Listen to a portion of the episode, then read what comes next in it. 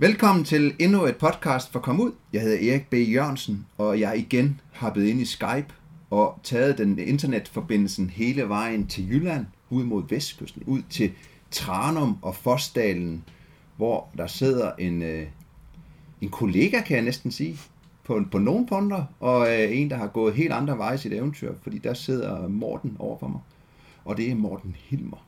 Kan du ikke præsentere dig selv, Morten Hilmer? Jo, det kan du tro. Jamen, øh, ja, allerførst vil jeg lige sige, at jeg er rigtig glad for at være med i de her podcast, du laver, Erik. De er rigtig fede. Øhm, jamen, jeg hedder Morten Hilmer, og øh, Ja. ja, jeg er 40 år gammel nu, efterhånden, gammel mand. Og jeg bor herude på, i udkants Danmark på, en, øh, på et lille nedlagt landbrug med nogle gode øh, hektar med natur. Og øh, ja, jeg arbejder som øh, naturfotograf på fuld tid nu, og øh, ja, laver del af mine eventyr, og både små og store på min YouTube-kanal, og ja, hvad, jeg ikke, hvad, hvad mere kan jeg lige sige? Nej, det er super godt. Og grund til, at jeg sagde kollegaer, det er jo, at vi begge har gjort tjeneste i Slædepatruljen Sirius. Yes. Ja, Og, og egentlig lever af vores passion og, og lyst til eventyr og, ja. og friluftsliv. Ja, det var lige, det var lige Men- før jeg tog, øh, jeg kan ikke engang huske, hvornår du, det var næsten lige før jeg tog stafetten øh, et par år efter Ja, dig. jeg kom op i Jeg, fem. kom, øh, jeg, ja, jeg tog hjem i et, jo. Ja, Så øh, nej, det er kun nogle år efter. så øh, det er jo det fede ved det her. Men nu har du jo rejst både vintereventyr, men også med, med kamera som fokus. Men hvad er et eventyr for dig? wow. Jamen, det er jo et stort spørgsmål. Et, Nemlig. et, et eventyr for mig, det er... Jamen, det er svært at definere, det er bare en følelse. Øh, Ja. det, hvis, det kan være, at... Øh, jamen, som et eksempel, jeg har lige været på Galapagos og i Amazonas på en tur, hvor jeg var fotoguide nede, og øh, det føles øh, på ingen måde som et eventyr. Det føles som en øh, rejse, en turistrejse. Øhm, Men en tur herop i øh, klipplantagen med bivak øh, og et lille bål øh, kan være et eventyr for mig. Så det, det er i hvert fald ikke noget med lokaliteten og hvor langt og hvor vildt det er. Det har ikke noget med det at gøre. Det har mere noget at gøre med den der, for mig der er det den der følelse af, af frihed, og når jeg, øh, når jeg forbinder med naturen, og når jeg kan mærke, at jeg bliver nysgerrig, og mine sanser de vækkes, og det, det hele føles oprigtigt og, og ægte, det er, det er der for mig, at hvis jeg skal sige noget, der er et eventyr, så er det det. Ja. Jamen, det er fuldstændig enig, fordi det er svært at sætte ord Ja. på, men det er det der, jeg, lige nuagtigt, når man bliver overrasket af naturen, ja. eller, men man får en oplevelse, der er uventet Ja. og ikke planlagt. Ja. Og, fordi jeg har også det samme der, jeg kan tydeligt få det der, når man er et sted, altså, der er, der er en kæmpe følelsesforskel, om man er på rejse, Ja. eller man er på eventyr. Ja, det er helt vildt. Altså, der, ja. Jeg har også øh, nu, øh, hvor jeg sådan tænker, øh, når jeg har været ude og holde foredrag, så var jeg på Antarktis en tur og, og fotografere pingviner og så videre dernede, men det var i forbindelse med et krydstogsskib. Og jeg vil sige, at hvis jeg hvis, hvis man sidder dernede, og øh, er, øh, det hele føles arrangeret, det føles som en organiseret rejse, øh, og der er masser af andre omkring mig, øh, så har jeg meget, meget svært ved at få følelsen af eventyr. Så føler jeg, at jeg, så føler jeg, jeg nemlig, som du siger, at jeg er på rejse. Øhm, men jeg, jeg har ikke nogen eventyrlig følelse. Men, øh, Nej. men, men ja, det, det, det er det der, når, når, når ting er uplanlagte, når, når man ikke ved, hvad der er omkring. Altså, for mig at se, så da vi kørte ved slædepatruljen, når man tog afsted på, det kan godt være, det er lidt indforstået, men når man tog afsted på efterårsrejsen, efter at have gået og lavet hundeslæde, og pakket alt grejet, som yngste mand især, hvor det var, man havde kun læst om det, man har aldrig selv prøvet det på sin egen krop, og så stillede man sig op for første gang ved siden af sin marker ved hundeslæden, og vidste, ham der, det er ældste manden, han har været et helt år, han ved alt. Og når han så sagde, hunden er klar, hej, og så de drønte derudad, og så man kunne se Daneborg, vores hoved, øh, hovedkvarter, blev mindre og mindre bag os. Når så man stod og kiggede mod fjellet i det fjerne, med den der mærkelige, du ved, den der efterårshimmel, sådan en rød-blå himmel, og så smuttet op over bakketoppen dernede ved, ved Sakkenberg. Det, for mig der var det ligesom det ultimative eventyr. Alt, hvad vi havde brug for, det var på hundeslæden. Man kørte derudad mod ukendte horisonter, og man havde følelsen af, at vi var nærmest de eneste i, i hele... Det var for mig et kæmpe eventyr. Men som sagt, det kan lige så godt være i baghaven heroppe. Ja, ja. Der er stort som småt. Ja, Og, og, og også det vigtige, jeg synes, det er at sige, det, det her, det er jo vores følelser, Jo. ikke? Altså, øh, og, og det er jo meget med, hvad man har oplevet før Ja. også, tror jeg. ja, Øh, så når man starter helt på ny, så skal man bare bevare nysgerrigheden. Ja. Ja. Den der nysgerrighed, er den kommet fra barnsben? Er du opdraget med det? Jeg tror ikke, jeg er opdraget med det, men jeg er vokset op på en gård, og øh, Ja. der var ikke sådan Hvorhen? sindssygt mange øh, at lege med i Miles omkreds.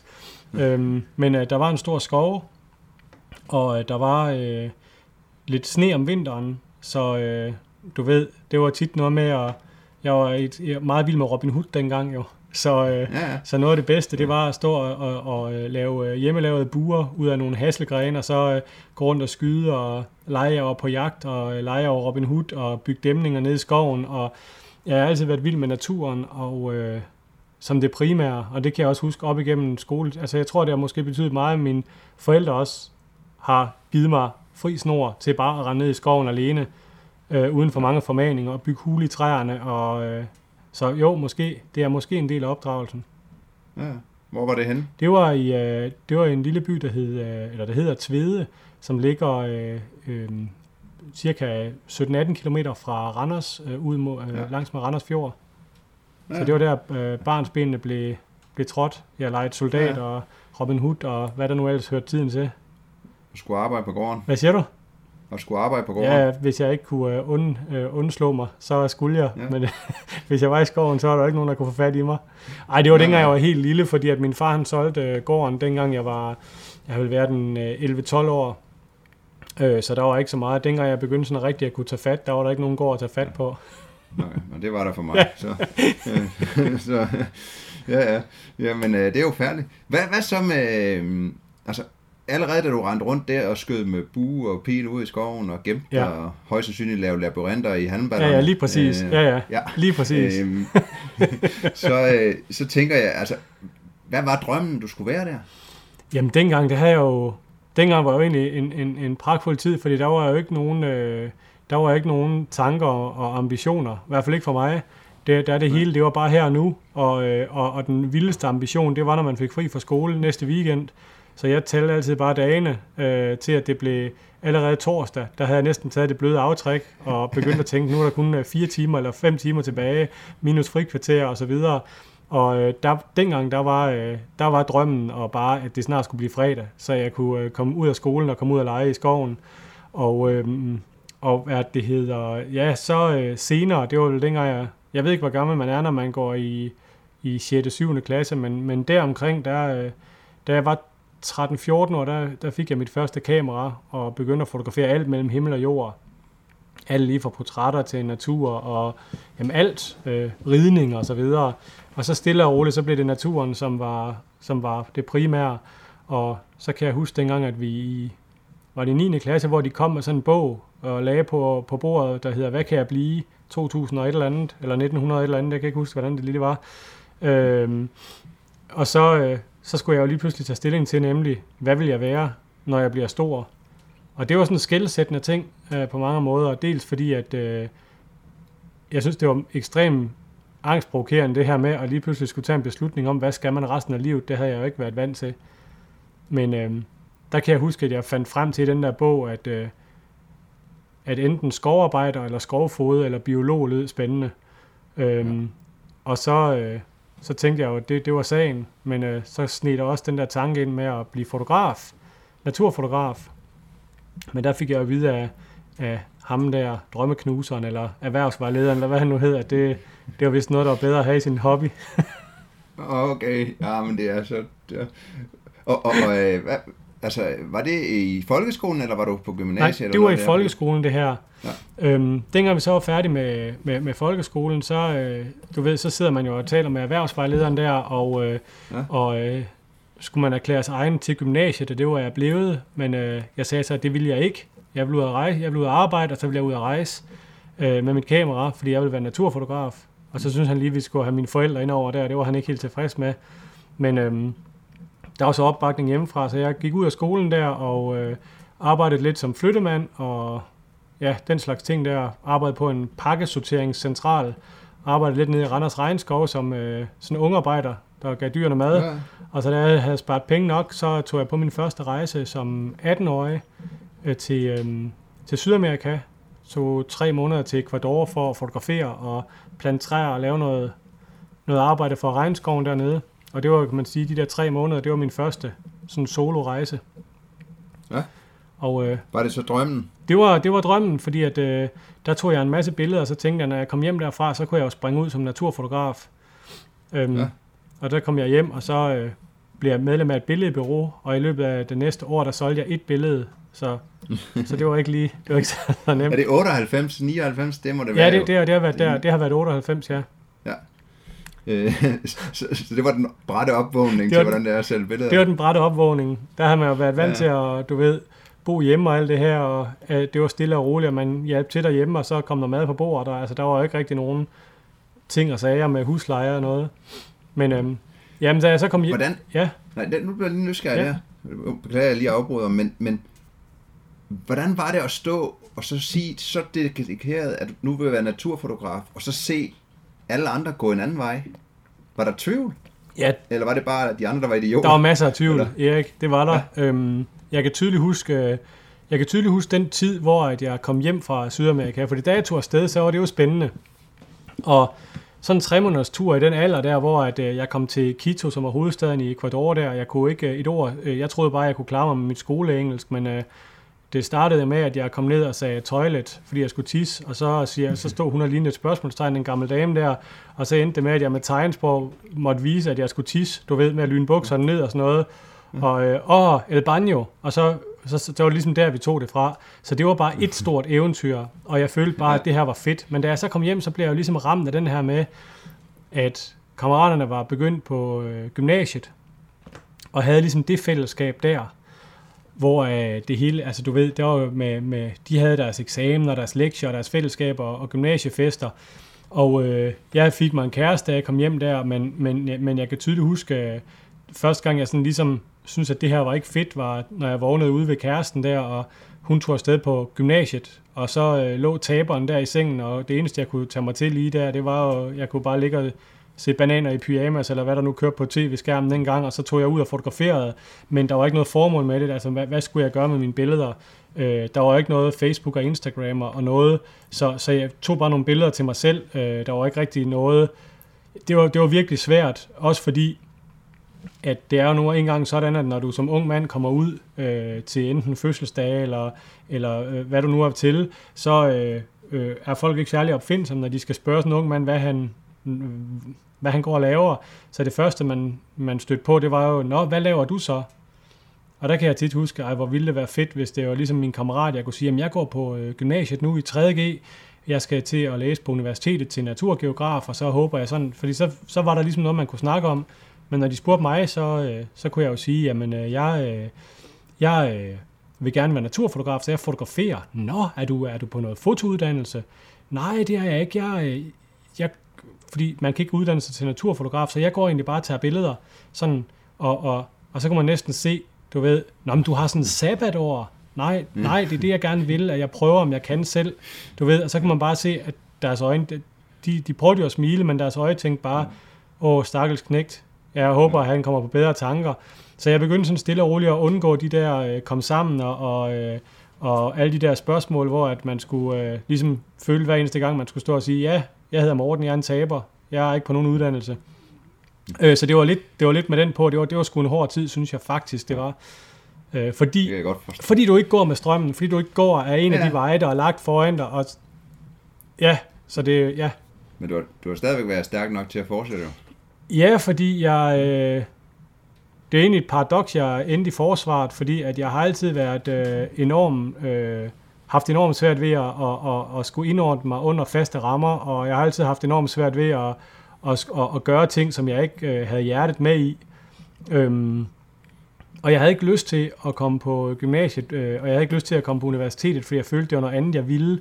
Øh, jeg elskede at være i naturen, jeg elskede at fotografere, og som nogen siger, eller som nogen sagde, ja, men du bliver nødt til at være realistisk. Øh, vi er, alle vi andre synes jo også, at der er nogle ting, der er spændende, men man kan jo ikke leve altså man, kan ikke, man bliver nødt til at arbejde for at tjene nogle penge, men der kan jeg tydeligt huske, at jeg havde den holdning, at, at ja, det kunne godt være, at jeg på et tidspunkt måtte tage en universitetsuddannelse eller, eller, eller en uddannelse, men det blev i hvert fald ikke før, at jeg havde prøvet alle andre muligheder. At de, altså jeg blev nødt til at forfølge mine drømme, før at jeg bare kastede håndklædet i ringen og gjorde det, jeg følte var nødvendigt. Og det er jo også, altså, hvis man nu skal efterrationalisere, Ja. ja. det er, hvad jeg har så lært. Man bliver jo kun god til det, man kaster sig 100% ind Ja. i. Altså, Ja. da jeg kastede mig ud, og jeg vil leve af min eventyr, altså hvis man så har et, et fuldtidsarbejde ved siden Ja. af, og så skal lave det andet, så kommer man jo allerede i gang. Nej. Så, så det der med at sige, jamen det er jeg, Ja. og så gå fuldt ind i det. Ja. Og så ved jeg godt, det kommer noget økonomisk og alt muligt andet oveni, Ja. men det er jo den eneste måde, man kan blive god og, og, og blive det. Ja, men jeg tænkte dengang, at øh, jeg havde et øh, arvet et lille øh, øh, skur fra min oldefar, øh, som er derude i nærheden af, hvor jeg, hvor jeg voksede op. Og øh, du ved, uden, ligesom en fangstmandshyt, uden vand, uden varme, ja. uden lokum. Øh, lokum, det var ude på bundemandens mark og så videre. Vand, det hentede jeg op på en gård. Men jeg havde det sådan, at øh, jeg havde sparet en lille smule penge op ved, ved det arbejde, jeg havde der. Og øh, min plan var bare, at nu måtte det briste eller bære, og øh, så kunne jeg bo derude. Og jeg boede der også et, øh, ja, jeg tror, der boede derude en, en 3-4 måneder, 5 måneder. Øhm, bare fordi jeg tænkte, jamen det eneste, der kan vælte min drøm, det er, hvis jeg skal bruge flere penge, jeg tjener. Og den bedste måde at undgå det på, det er at lade være at købe alle mulige skrammel, som jeg alligevel ikke har brug for. Så længe der er tag over hovedet, og man kan få mad i munden, så er man jo ikke fattig jo. Var det så, øh, altså 98, 99, der, det er jo lige på kanten af de første digitale. Var du øh, filmmand der og fremkalder? Og... Ja, jeg havde mørkekammer selv, og så tog jeg Dias, som jeg fik fremkaldt, og så begyndte jeg stille og roligt. øh, Jeg tror, det har været i, jeg ved det ikke, fordi at da jeg kom hjem der, det har vel været i 99 egentlig, jeg kom hjem fra, øh, fra den rejse der, der begyndte jeg jo, øh, der var jeg jo virkelig lidt i krise med, hvad jeg skulle og så videre. Jeg ville det der fotografering, og dengang der var noget, der hed fri ungdomsuddannelse, øh, som så blev oh, lukket ja. ned, fordi at øh, man mente, at de folk, der var på det, de bare udnyttede systemet. Men øh, jeg havde sådan to års uddannelse der, som, øh, hvor jeg blandt andet, øh, jeg arbejdede så ved siden af, men hvor jeg blandt andet var i praktik som, hos en naturfotograf øh, i øh, tre måneder. En naturfotograf, der hedder Birgit Wiklund, jeg stadigvæk er gode kammerater med. Og øh, det, at han tog mig ind i praktik der, det gjorde en, en kæmpe forskel. Det gjorde, at jeg, at jeg virkelig troede på den her drøm nu.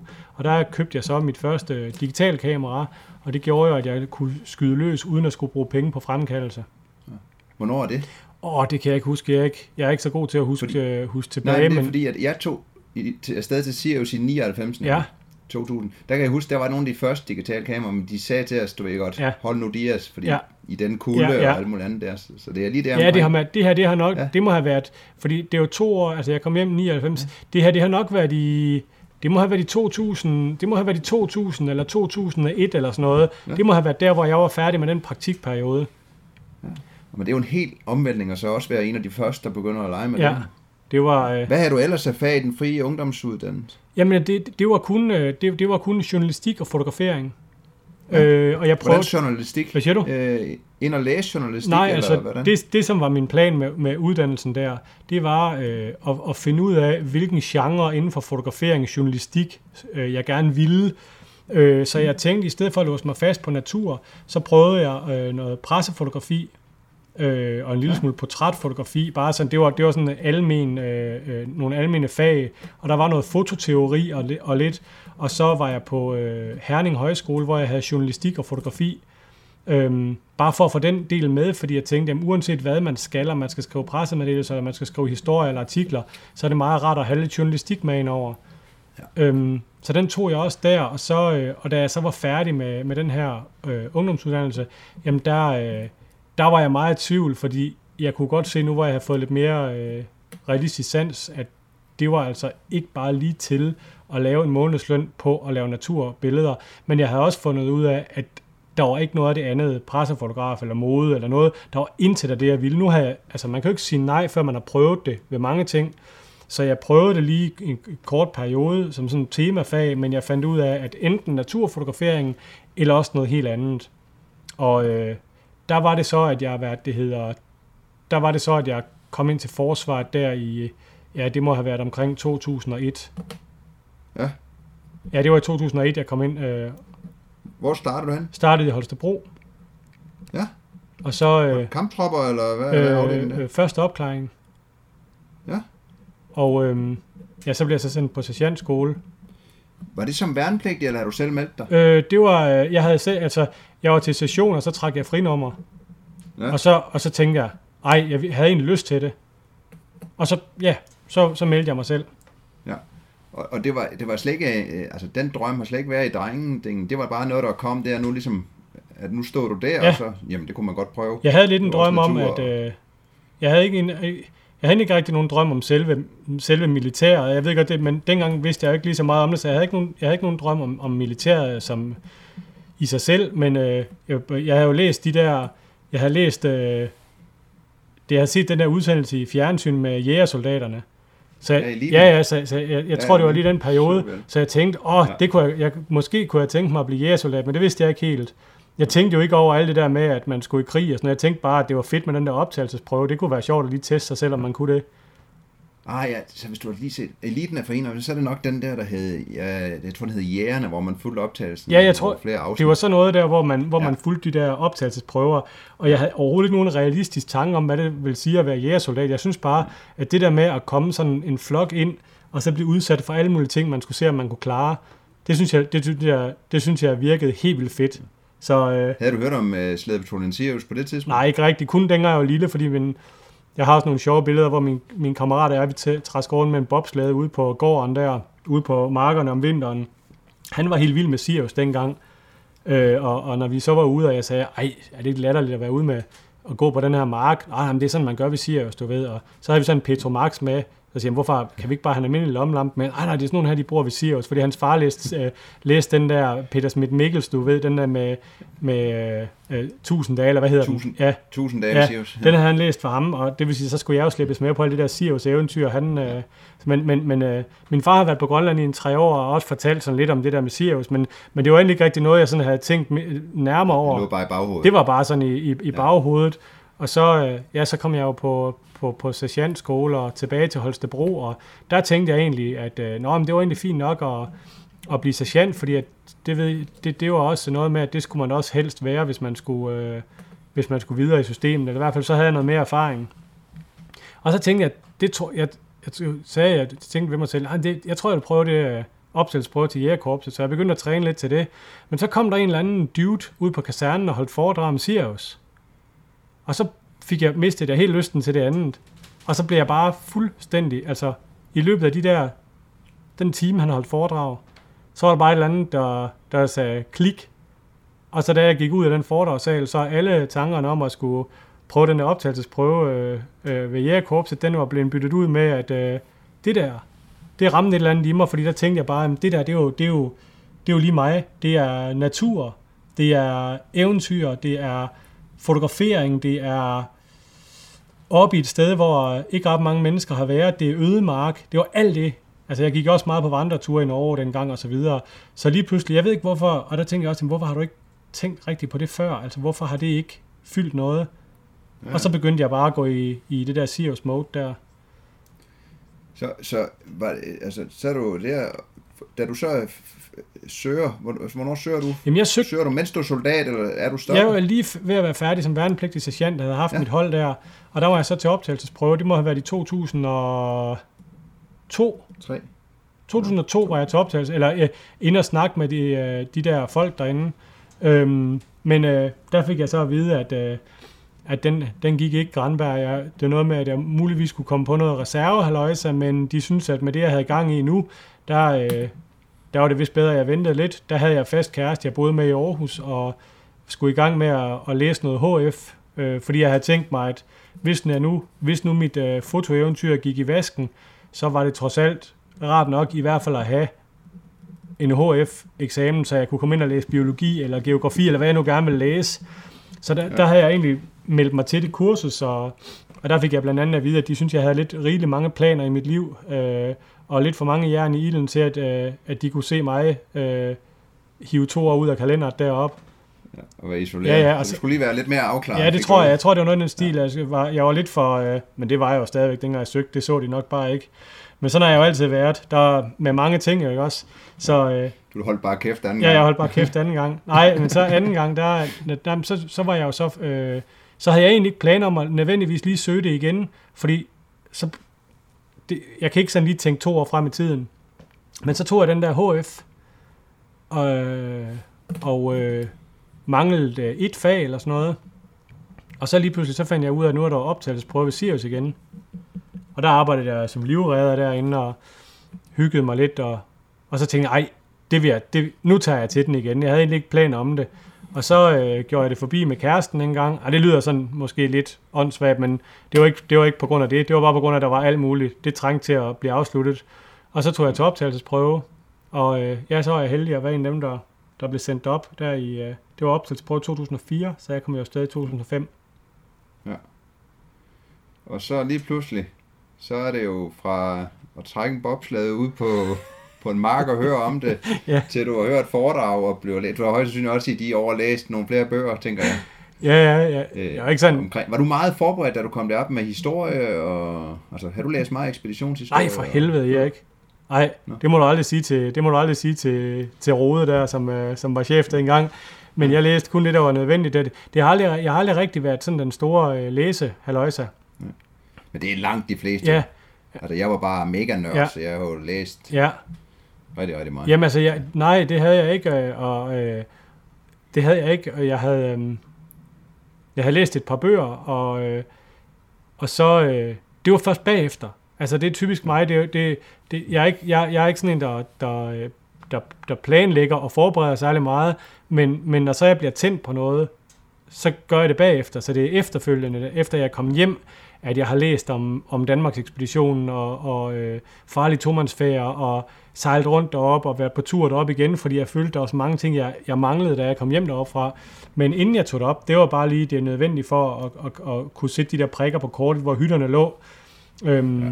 Men, men set i bagklogskabens klare lys, så vil jeg ønske, at jeg havde gjort ligesom dig og læst lidt mere op på, på de ting, fordi det gør øh, alt andet lige øh, slæderejsen mere interessant, at når du kommer til et øh, depot, at du kender noget historie fra det, det synes jeg i hvert fald.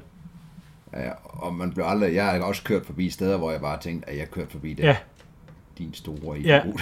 altså, Men sådan havde- det skulle da være inde og sparke prøv at tænke på, sådan havde jeg det med 90% af stederne. Ej, det er, Ja. ja. det, det er løgn, fordi min ældste mand, øh, Martin Mogensen, han, øh, han vidste meget om det, øh, og han var rigtig sød til at, at fortælle øh, om, om historien her og historien der, og så skal vi lige derud, fordi sådan og sådan, og det, det, var, det fik jeg enormt meget ud af.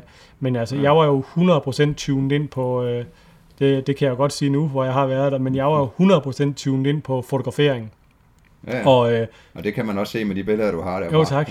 Ja, det, Du var klar. det var øh, det, det, det, det, det, det, det var for mig øh, det var, det var helt fantastisk så øh, ja så jeg fik lige afbrudt den der HF og så blev det en tur til Grønland i stedet for Hvordan, det bliver jeg lige nødt til at hoppe lidt tilbage nu. Ja. Du sagde nemlig tidligere, at du havde det ikke så godt med folk, der bestemmer. Hvordan var militærtiden i Holstebro?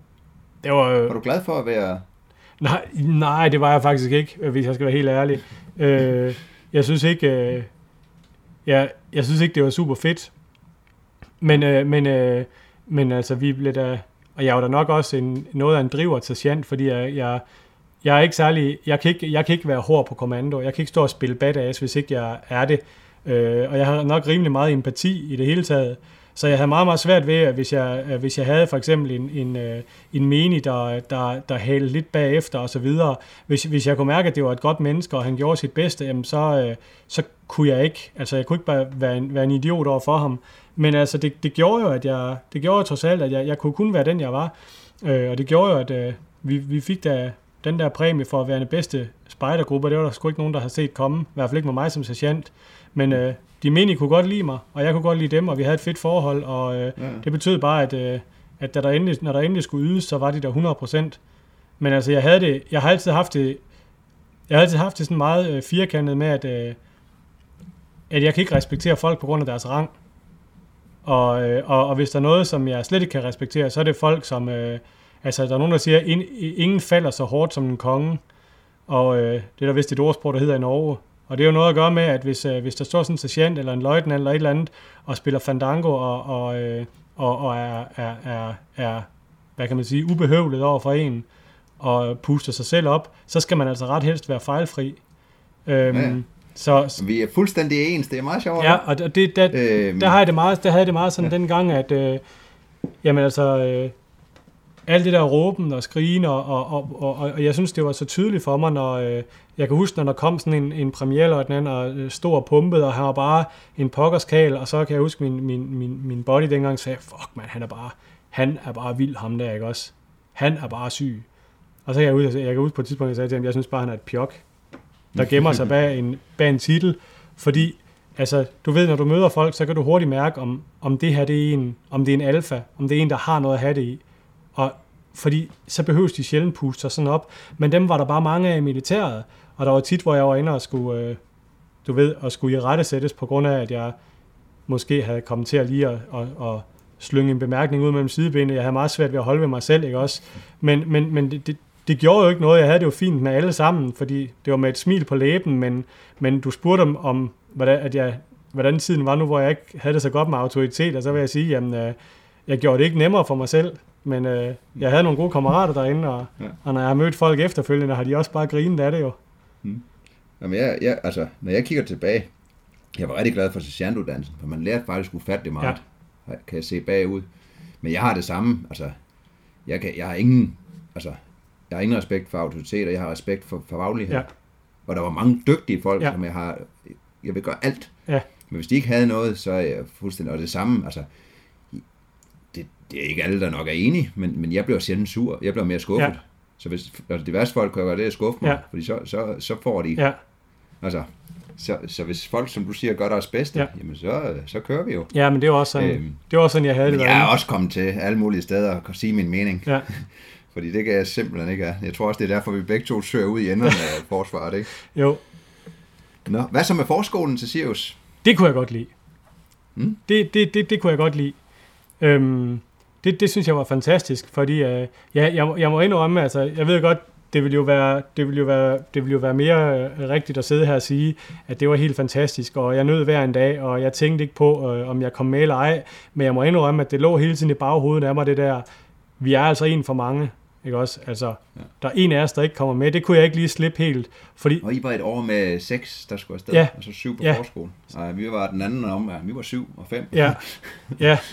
altså, så du ved, det var den der med, at øhm, mm. ja, der var, der var øh, en af os, der ikke skulle med. Ja. Men, øh, men, men det, det, det var sådan en gang imellem lige i baghovedet, men bortset fra det, så vil jeg sige, sikke en fantastisk tid. Altså, selvom at sådan noget som symaskinen kørekort i Aalborg, det var røvsygt, så alle, det, alle altså, altså den, hvis man tager summen af det, man lærte på så kort tid, så tror jeg ikke, jeg har haft noget tidspunkt i mit liv, hvor jeg har lært mere forskelligt brugbart, end jeg havde på det halve år på Sirius Forskole. Ja, det er fantastisk. Det var enestående. Ja. Jeg synes nu, at DMI uh, skykursus var en lille smule mere ja. kendeligt. ja, men, men det er sjovt, det er også, fordi det synes jeg var pisse spændende, fordi når jeg går ud med kameraet, så havde ja. jeg sådan det der med, ej, tænker jeg lige kunne forudsige, når, når, når skyerne bliver sådan, og lyset bliver sådan, ikke også? Men, øh, men derfra... Men det synes jeg også var spændende, jeg synes bare formidlingen i det, ja, jeg har aldrig det var, nogensinde set. Nej, det var, det var godt nok, øh, det var ikke det, var ikke det mest øh, sprudlende. Det kunne ikke lige måle sig med førstehjælpskurset.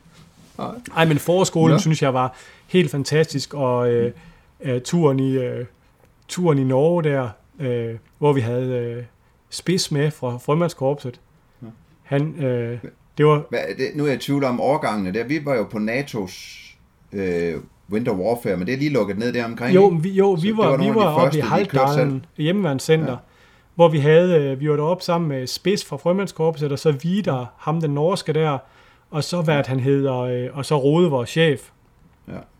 Og så skulle vi jo, du ved, så skulle vi jo lave alle de der ting med at hoppe i vandet og, og gå de der 90 eller 100 km, eller hvad det var, og, og øh, jamen, hvad, hvad man ikke skulle derop af, af mærkelige ting og sager.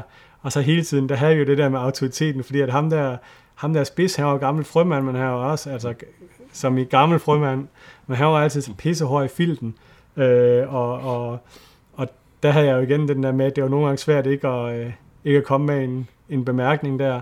Men, øh, men, men, men der kunne jeg bare mærke i forhold til, til, øh, i forhold til øh, Holstebro, så hvis man kom med en dum bemærkning her, jamen altså, du ved, så blev man bare sat til at lave armbøj. Der var ikke alle mulige pisse og hard feelings, og, og det var bare sådan med, Hilmer, hvis ikke du holder kæft lige nu, ja. så skal du tage så mange strækker, at du brækker dig foran mig. Jamen, så kunne ja. jeg godt. Jeg, er ikke så god til at, jeg har aldrig været særlig god til at tage strækker, så det kunne godt få mig til at holde mund, så det var sådan meget sådan simpelt. Og der var ikke no hard feelings, og alle var i godt humør, og det var, sgu, det var fedt, det der forskolen. Ja, og så kan jeg regne ud, at du lige investerede en lille smule mere end det kamera, du havde, når du tog afsted til Sirius. Ja, det kan jeg også huske. Jeg kan tydeligt huske dengang, at, øh, at dengang vi sad derinde, øh, og, og vi fik at vide, hvem der skulle afsted.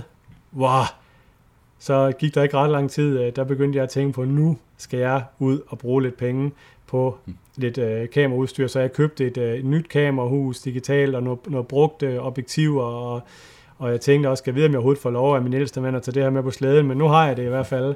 Så det gik jeg, det gik jeg rigtig meget op i. Ja, og det er fantastisk. Ja.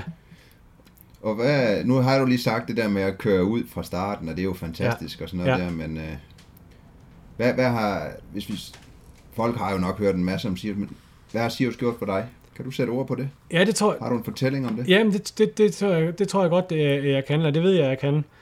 Øhm, det, det, det har gjort for mig, det er, altså hvis man, hvis man skal starte på det sådan rent konkrete plan, og så bagefter tage det lidt mere mentalt, altså på det konkrete plan, vil jeg nok våge den påstand, at det er Sirius, der har skudt min karriere som naturfotograf i gang. Øh, på flere fronter. For det første, fordi du kommer hjem med en unik historie, der gør, at du kan bryde igennem den der slørede masse, øh, som det altid kan være svært at bryde igennem, når du er ny enten om du så er fotograf eller foredragsholder. Du har noget på hjerte, som du kan fortælle om, ligesom du har jægerkorpset og Sirius. Øh, hvis ikke du havde det, så kunne det være, at det var sværere at komme igennem med, du ved, far og datter i vildmarken. Altså man kan bruge den profil, man har fra Sirius til at bryde igennem med. Så det her er en ting, det har gjort for mig professionelt. Noget andet, det er rent konkret, at hvis ikke det havde været for Sirius og Sirius forskole, så havde jeg ikke haft den samme komfort ved at være i de lidt mere ekstreme situationer øh, så havde jeg ikke, nu har jeg lige været på Ellesmere sammen med, med Anders Bilgram, og hvis ikke jeg havde haft Sirius i bagagen, så tror jeg ikke, at jeg havde fået lavet alle de arktiske billeder, som jeg, havde, som jeg har i dag, fordi så havde jeg været afhængig af at tage afsted på en guided tur eller noget. Men Sirius har ganske enkelt helt konkret givet mig det, at jeg føler mig super komfortabel. Jeg føler mig mere komfortabel i minus 40 grader i en snestorm i et telt op i Nordøstgrønland, end jeg gør, øh, ude i Aarhusbugten på en, øh, på en lille sejlbåd, hvis der er bare de mindste bølger. Fordi at derude, der føler jeg bare, at jeg er i vinden og, og, sej, og, og sejlbådens magt, fordi jeg ikke er dygtig sejler. Men når jeg er i, i, i, i Arktis og deroppe i isørkenen deroppe, så, så føler jeg, at tingene er under kontrol. Så det har Sirius gjort ved mig, sådan rent ren konkret. Og så sådan rent menneskeligt øh, vil jeg sige, at det har gjort mange ting ved mig. Det har givet mig to år hvor man øh, halvdelen af tiden har stået ved siden af en hundeslæde, og halvdelen af den tid, der har der ikke været problemer med hundene, så der har man haft god tid til at, at, at tænke tankerne mere end én gang. Så det har, øh, det har nok givet mig den her med, at den her tanke, man bliver ved med at skubbe fra sig med, hvad skal jeg være, hvad skal jeg være, hvad skal jeg være, den har haft så god tid til at bundfælde sig, at, øh, at jeg vidste efter første år, at jeg ville hjem at leve af at være naturfotograf. I en sådan grad, at jeg havde en øh, notesblok med, og skrev artikler i hytterne, jeg ville publicere i nogle fotomagasiner, når jeg kom hjem. Og det hele det tog ligesom form i mit hoved, fordi at jeg fik den her pause til at tænke over tingene. Så har det også lært mig at, at prøve at lade være at stå så stejl på sine holdninger en gang imellem, og prøve at vurdere øh, en, altså alle kan blive enige, når man sidder og drikker en kold øl øh, og hygger sig, men, men når, når, når lortet brænder på, så øh, kan folk jo godt blive lidt, øh, lidt holde lidt på deres egen holdninger og, og, og, og, og tage en diskussion for diskussionens skyld, og bare for at vinde, i stedet for at se på målet. Og der tror jeg, jeg er blevet bedre til at, ligesom at sige, hvad handler det her om? Er det vigtigt for mig, at jeg trumfer det her igennem, eller er det nu, jeg bare skal sige, okay, du har ret. Altså det her med at indordne sig og få noget til at fungere, selvom det ikke altid lige er helt perfekt. Ja. Og så det her med at, jamen altså, det her med at komme ud i det uvisse, og lade være at tage sårene alt for meget på forskud, lad være at prøve at lade de negative tanker øh, overvælde ens hoved, men selvom man er i en tid, hvor at alting måske ikke lige er det fedeste, jamen så, øh, så, så tænker man på det, der er her nu. Altså, jeg kan tydeligt huske dengang, at vi skulle op til, jeg kan ikke huske, om, øh, jeg tror, det hed Blæsedalen eller sådan noget, og jeg kan huske, at den der Blæsedalen, den voksede så bare stor ind i mit hoved, ikke også? Fordi vi havde haft meget stormvejr. Jeg blev ved med at gå og spørge Martin om Blæsedalen og Blæsedalen. Ja, men det er jo fordi, at du ved, slæden den kan køre sidelæns deroppe og sådan noget. Det er helt vildt. Og, og den, den, den sykkede mig en hel uge, den der Blæsedalen. Og så lige pludselig en dag, så... Øhm, det var den dag, vi skulle forbi Blæsedalen, så, så siger jeg til Martin lige pludselig, siger, hvornår kommer vi til Blæsedalen? Jamen det er den, vi lige har kørt igennem. Hvad? Det blæste jo overhovedet ikke. Det var bare sådan en dag, du ved, med godt øh, fører og vindstille, hvor jeg så siger, hvad fanden? Du ved, så gik det op for mig, hvilken idiot jeg er. Jeg havde gået og forberedt mig mentalt til noget i en uge, som aldrig skete. Så jeg, jeg har haft negative, dårlige, spændte tanker i en uge. Måske er jeg lidt på kanten. ved noget, der aldrig kom. Så den, det, det har det også lært mig lidt. Altså, lad være at være uforberedt, men tag tingene, som de kommer. Forbered dig, så du er klar til situationen, og så prøv at glemme det og fokusere på noget godt. Det har det også lært mig. Ja. Og så det sidste, nok noget af det vigtigste, tror jeg, det er, at det har også lært, det har også lært mig, at jeg er en, nok lidt af en restløs sjæl. Fordi at, øh, jeg tror, at de fleste, der har været visirus, de siger, at, øh, at det var helt fantastisk at, at køre, de nød hver eneste dag op ved patruljen, og det hele var fantastisk. Og at stå der, der ønskede de sig... Altså, jeg har haft mange gange derop, hvor jeg ønskede mig hjem, fordi at jeg lige er blevet grebet af savnen til den danske nåleskove, eller min familie, eller mine venner, eller virkelig, virkelig af hjertet savnet bare at sidde ude i en dansk skov med mit kamera, drikke en tår kaffe. Øhm, og jeg har også, når, når det bliver meget trivi- trivielt, det har jeg også fundet ud af, jeg er meget, meget dårlig til at håndtere, når noget bliver trivielt i længere tid. Så når vi har haft de lange, seje træk op nordpå, hvor der ikke ligesom var udsigt til nogen forandring, hvor det bare var, okay, fem uger, eller seks uger til station Nord, blød sne hver dag, så har jeg nogle gange bare haft den her følelse med, ej mand, hvor vil jeg bare gerne lave noget andet lige nu. Være i gang med at fotografere derhjemme. Jeg, jeg er meget god til, eller dårlig til, hele tiden at se på, hvad er det næste, der kommer. Øhm, så der har jeg også lært noget om mig selv der. Det skal jeg være meget opmærksom på, fordi at jeg vidste jo også godt hele tiden, at hvis der kom nogen med en øh, flyver og sagde, vil du, vil du så med hjem nu? Og der var ikke et sekund i tvivl. Det var mig et tiendel sekund at sige, nej, jeg bliver her. Men det der med, du ved, det er du måske er bedre til, end jeg er, men det der med at, at, at, være til stede i nu, det, er bare, det tror jeg bare er mega vigtigt. Og det, det er ikke altid, jeg er så god til det. Så der, jeg har også, det er blevet meget opmærksom ved, ved mig selv, og det, det er noget, jeg konstant og stadigvæk arbejder meget med. Men det er jo røvsygt at, at køre lige ud. Altså, man, Ja. ja. glem, altså, man er yngste mand og ældste mand, så man siger jo ikke, at hold kæft, hvor er det kedeligt, de her dage her. Men så lige pludselig så kommer der jo en moskusokse, Ja. ja. eller snehar, eller ulv, eller Ja, et eller andet, ja. og så, så er det jo helt fedt Ja, igen. ja, det er jo lige det. Det er jo lige det. ja. Men det er netop det der jo. Så det var nogle ret diffuse også- svar, men øh, ja, Ja. Jeg var også, altså jeg vil sige, Sirius er den bedste enkelt ting, jeg har gjort i mit liv. Ja. Jægerkorpset, der lærte jeg mere om mig selv, men det andet, det var bedre. Men jeg var også klar til at tage hjem. Ja. Jeg var der, altså det der stationsarbejde, Ja. og stadigvæk, selvom vi ikke er ret mange, så er der jo stadigvæk nogle chefer, Ja. og altså alt det der. Jeg var også, Det var- jeg, var, jeg må også indrømme, at, øh, at da jeg var, da vi kom hjem, altså, den, jeg tror, den ultimative lykkefølelse øh, ved Sirius for mig, det var nok den første forårsrejse, eller anden forårsrejse, da alt det hårde var overstået, og man begyndte at køre ned langs med Hogstadter, du ved, syd for Danmarks Havn, og begyndte at nærme sig. Den periode der, hvor at, at presset var taget af, kulden var- havde lettet, man sad uden for teltet og, og havde vendt døgn, og så den der, når man rullede over Sakkenbergfjellet og så Daneborg i det fjerne og vidste, yes, det er gennemført. Jeg har alle fingre, min makker har alle fingre, vi er stadigvæk gode venner. Det var den ultimative, men så at komme hjem på stationen, efter der var gået en uge, lige starten er alt jo godt, men det var også sådan lidt, der, der kunne jeg også mærke anden år, nu, nu er jeg klar, nu glæder jeg mig til at komme hjem. Ja, så er de, det er et grund til, at der hedder et udtryk, de gamle super. Dem, der skal klar til at tage hjem efter. Ja, ja. Hvordan, øh, så lander du i Danmark i 2007, Ja, har lidt ferie og sådan lidt, men går din plan så som regn? Får du, er det så direkte ud at være naturfotograf og lave artikler? Ja, så øh, i 2000 og... Jeg gik jo og den der i 2007 lidt, og ja, som du siger, havde lidt ferie. Så i 2008 startede jeg et firma sammen med en kollega, hvor vi begyndte at lave lidt fotokurser og skrive artikler for øh, et øh, dansk fotomagasin. Og øh, det var jo egentlig det, der skulle til dengang for at, at få lidt øh, smør på brødet. Så, øh, og så lavede jeg lidt... Jamen, det, det prøvede jeg at holde den kørende med, og så havde jeg jo lidt penge, jeg havde sparet op for Sirius. Og jeg havde købt, mens jeg var ved Sirius, havde jeg købt en uh, lejlighed i Aarhus på 30 kvadratmeter, lidt uden for Aarhus. Øhm, og øh, så prøvede jeg egentlig at holde den kørende med det, og øh, det gik jo sådan både og. Så jeg, jeg måtte, øh, efter noget tid, der tog jeg på Thulebasen i halvanden år. Først, nej, først tog jeg egentlig til Danmarks Havn. Øhm, jeg havde egentlig sagt til mig selv, nu er jeg færdig med Grønland. Øhm, men, der, men, men der i 2008 allerede, tror jeg, efter 2008, der synes jeg, jeg savnede øh, Grønland lidt meget. Og så, øh, så tænkte jeg, at jeg vil godt til, til Danmarks Havn og fotografere. Og så, øh, kiggede jeg lidt på, hvad det koster at lave en ekspedition deroppe, for jeg synes, det lød så fedt med en ekspedition, altså en fotoekspedition. Hvor fedt kunne det ikke være? Men du ved også med, med fly og det hele, det kunne jeg bare se, det her slet ikke råd til. Så, så kørte jeg den lidt mere, øh, lidt mere fæsende udgave. Det var, jeg opdagede, at de søgte en kok deroppe på stationen.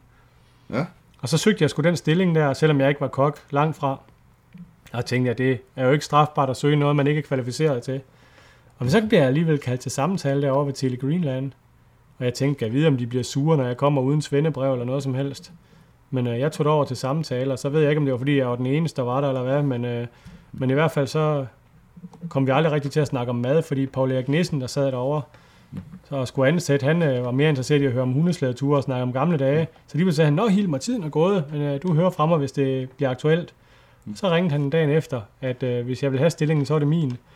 Så øh, ja, jeg, øh, jeg tog derop og arbejdede som kok i to og en halv måned og fotograferede Mm. i vildskab. Og øh, der fik jeg så lavet nogle harebilleder, som øh, gjorde, at jeg øh, fik en placering i den, der hedder Wildlife Photographer of the Year. Øh, nok øh, verdens største øh, naturfotokonkurrence. Og det var nok også det, der var med til, sammen med Sirius baggrunden, og, øh, og gøre, at jeg ligesom fik en, en fod ind i, i dansen her i på naturfotoscenen, så at sige. Men det var en kort kontrakt på Danmark så? Ja, det var bare, det var bare lige foråret. De skulle lige have fyldt et hul Ja, ud de der med så. nogle af de faste. Ja, Og så direkte til Thule bagefter? nej, så tog jeg hjem og var hjemme et års tid, tror jeg, eller halvanden, og så tog jeg til Thule og arbejdede der. øh, Det var egentlig også et tilfælde. Jeg havde fået et foredrag deroppe, for det ikke skal være løgn. Dengang jeg kom hjem, det må du kende det her, Erik, fordi dengang jeg kom hjem fra Sirius, der tænkte jeg, at nu skal jeg bare ud og holde foredrag, så det kan, så det kan hjælpe lidt med den her drøm om at blive naturfotograf. Og så skrev jeg 104 breve til FOF, AOF og højskoler, og øh, skrev, at jeg ville ringe dem op to uger efter og foredrage Sirius-patruljen. Og så skød jeg de breve, øh, frankerede dem og smed dem i, og det var en fed følelse at smide dem i postkassen, hvor jeg tænkte bare, wow, det kommer til at vælge ind jo. Og så ringede jeg dem op to uger efter, sad med mit lille øh, regneark, og så du ved med et lille kryds, jeg har talt med den person, og så videre og så videre, og svare ja eller nej. Og for at gøre en rigtig lang historie, øh, en masse kedelige samtaler kort, så dengang jeg ringede til alle sammen, der havde jeg fået et foredrag i hus, som jeg så kunne tage ud og holde. Så øh, der fik man altså også lige sådan et, et, et, et, en spand koldt vand i hovedet. Øh, det var, jeg havde nok regnet med lidt flere, tror jeg. Det er øh, ikke sådan at komme i gang. Nej, det, Jeg var, jeg var heldig på en anden måde, fordi jeg røg jo direkte i jægerkorpset. ja, Men i den periode inden, der holdt jeg en masse foredrag for familie og venner og sådan noget der. ja, Fordi jeg er, rimelig nørdet, altså, hvad skal man sige, disciplineret, så jeg havde allerede et foredrag, da jeg landede i Danmark. ja, Øhm, og det gjorde så, at, at det spredte sig de år, jeg var i jægerkorpset. Nå. Da jeg startede op, ja, så, så var der mange, der havde spurgt, holder du ikke af? Altså, ja, så, så var det som om, mine, de, de spredte sig ud for dem, jeg har holdt ja, gratis, kan Ja, man sige, for ja. venner og familie, og så kom det lokale forsamlingshus, Åh, ja. så kom de næste. ja, Så jeg startede med en mere langsom måde. ja. Øhm, nå, jamen så er det jo klart, at man lige skal have nogle penge igen, øh, når man ikke skal ud og holde mange foredrag. Ja, man kan sige, at mit det, det spredte sig sgu ikke som ringe i vandet. Men det må det jo så have gjort alligevel på en eller anden måde, fordi nu holder jeg Ja, ja, det, det gør det jo i dag jo. Men det er jo sjovt at se tilbage Ja, på. jo ikke? jo. Altså den der skuffelse der, når man lige så stille kunne se der i starten, det var lige før det var med høj cigarføring, hvis helst man røg cigar, ikke? Også når man skulle til at ringe rundt, man tænkte, jamen hold kæft, det var også konen med æggene, hvor man tænkte, jeg kan ikke huske dengang, der tror jeg, jeg tog 4.000 for et foredrag, eller 3.500 eller sådan noget. Og jeg kan huske, at jeg tænkte, okay, nu har jeg sendt den ud til 100, hvis bare 10 siger ja, det er jo lavt sat, du ved, så er det måske 35.000, man har hjemme. Wow, du ved, så er der en, der siger ja til nedsat pris. Ja. Det er sådan lidt, og der tror jeg nok, jeg tabte kurven med æggene. Men øh, Men jeg tror, jeg har det samme. Jeg har jo lavet masser af opsøgende, særligt Ja. gennem årene. Jeg gør det aldrig Nej. mere, fordi jeg kan ikke sælge mig det kan jeg heller ikke. Altså, så vil jeg hellere lave en masse indhold og noget, ja. hvor at, at folk så får lov. Jamen, det er også. Ja. Jeg tog engang på et kursus, der kostede 7.500 plus moms med at lære selv din egen foredrag, ikke også? Ja. Hvor der stod sådan en, en smart dude der, øhm, og fortalte om alt det, man skulle, og jeg sad bare, jeg kunne bare mærke bagefter. Det, jeg var helt sikker på, at alt, hvad han sagde, var rigtigt. Men jeg kom, jeg kom bare ikke til det. Altså, det var bare ikke min måde at gøre det på. Det kunne jeg simpelthen ikke. Men øh, ja, ja. Ja. Men så er det cirka i 10, du tager til Tule. Nej, jeg, jeg må have kludret lidt i... Øh, nej, for jeg tog... Hvad er det, jeg tog? Danmarkshavn 8. Ja, 8. Ej, jeg tror faktisk, så er, der, så er der gået noget, så er der gået noget 8 eller 9 Danmarkshavn, tror jeg det var. Ja. Nå, nej, og så havde jeg en, nej, og så havde jeg en tur til, jeg kluder i det, fordi så havde jeg en, en tur, hvor jeg var med øhm, nogen, der har lavet en ekspedition til øh, Skorsbysund i. Dormut. Ja. Og der, der var jeg med op. Det var det, jeg lavede der i... Øhm, det må have været det, jeg lavede i 10. Og så kom jeg hjem ja. der, og så tror jeg, det må have været, det må have været 12 med Thule alligevel. Men, men i, i Skorsbysund får du også taget en masse billeder. Jo. jo. Og øh, ja, på det, på det tidspunkt her, der kører jeg sådan lidt on off, altså lever, øh, laver lidt arbejde, og så kører jeg bare på fuldstændig vildt med, med naturfotografering og så kurser og så videre. Og den model, jeg arbejder efter, ikke, det var, at jeg siger, nu har jeg tjent, lad os sige, øh, 30.000 kroner, og jeg har sparet op på et eller andet. Og øhm, nu, hvor lang tid kan jeg leve af dem? Hvad er mine faste udgifter? Jeg boede sindssygt billigt. Øh, jeg spiste øh, også, øh, øh, altså jeg, jeg holdt bare udgifterne nede. Og så siger jeg, at jeg skal bruge, lad os sige, øh, 6.000 kroner om måneden til husleje og mad. Jamen, så kan de der 30.000, lad os sige, så kan de jo være 5 måneder eller noget. Det vil sige, nu kan jeg være, nu kan jeg være naturfotograf i 5 måneder. Alt, hvad jeg tjener i de 5 måneder, de forlænger den tid, jeg kan være fotograf, før jeg begynder at skal ud og tage noget igen, ikke også? Og det kørte jo så, og da jeg så havde været på Thule, der havde jeg jo tjent rimelig godt ind. Hvad laver du deroppe? Jamen der arbejdede jeg øh, med forskellige ting i noget, der hed, det var sådan et, øh, et, et, et hvad hed det, øh, rekreationscenter, hvor at, ja. man lavede alt lige fra at lave kaffe til amerikanerne, og så til at tage dem ud på ture, og lære dem at fotografere, og, og holde et foredrag, og jamen altså alt, det var bare, øh, som, Ah, det er sådan lidt, lidt, hvis man skal oversætte det, det er sådan lidt, lidt uh, fritidscenter ja, det er fritidscenter lige for, når de har fri, for det ikke, øh, at der sker noget op på Lige basen, når man, præcis. når man er. Så det var Ja. alt muligt mystisk arbejde blandt ind, tog på sejlture med dem, og altså sejl kajak, og det var alle mulige fede ting. Øh, øhm, og det var egentlig bare planen, at jeg fik et foredrag deroppe nemlig. Og så var jeg deroppe i, øh, i, i, i, i de der 10 dage, det, det, jeg skulle holde et foredrag og et kursus, og så var det det. Og så kan jeg bare huske, dengang jeg gik derop mellem de der barakker, der, der, der, der fik jeg bare sådan en mystisk følelse af at være tilbage på Daneborg. Altså, det var, det var det hele, det var bare sådan Grønland. Det var bare lidt større. Ja, og så er det bare, men det var bare den samme følelse af, at du er på et sted, hvor der ikke er nogen veje ind og ud, men du er isoleret, men du er omgivet af fed natur, is, du kan bare gå og gå, altså der er ingen, der- det var fedt, og så tænkte jeg bare, det her, det kunne jeg godt tænke mig. Og så spurgte de mig, om jeg ville have et job deroppe, og så sagde jeg nej tak, fordi jeg havde lige startet et firma derhjemme, og nu skulle jeg til at være seriøs og voksen og sådan noget. Og så øh, føltes det bare helt forkert at sige nej. Og på vej hjem i flyveren, der dengang vi kom til Gangar Slutuak, der havde jeg lige internetforbindelse, så skrev jeg en mail, at jeg, jeg havde fortrudt, hvis, de stadigvæk, hvis jobbet stadigvæk var der, så sagde jeg ja. Og så skulle jeg så være deroppe i tre måneder. Men det blev så til et år og fire måneder.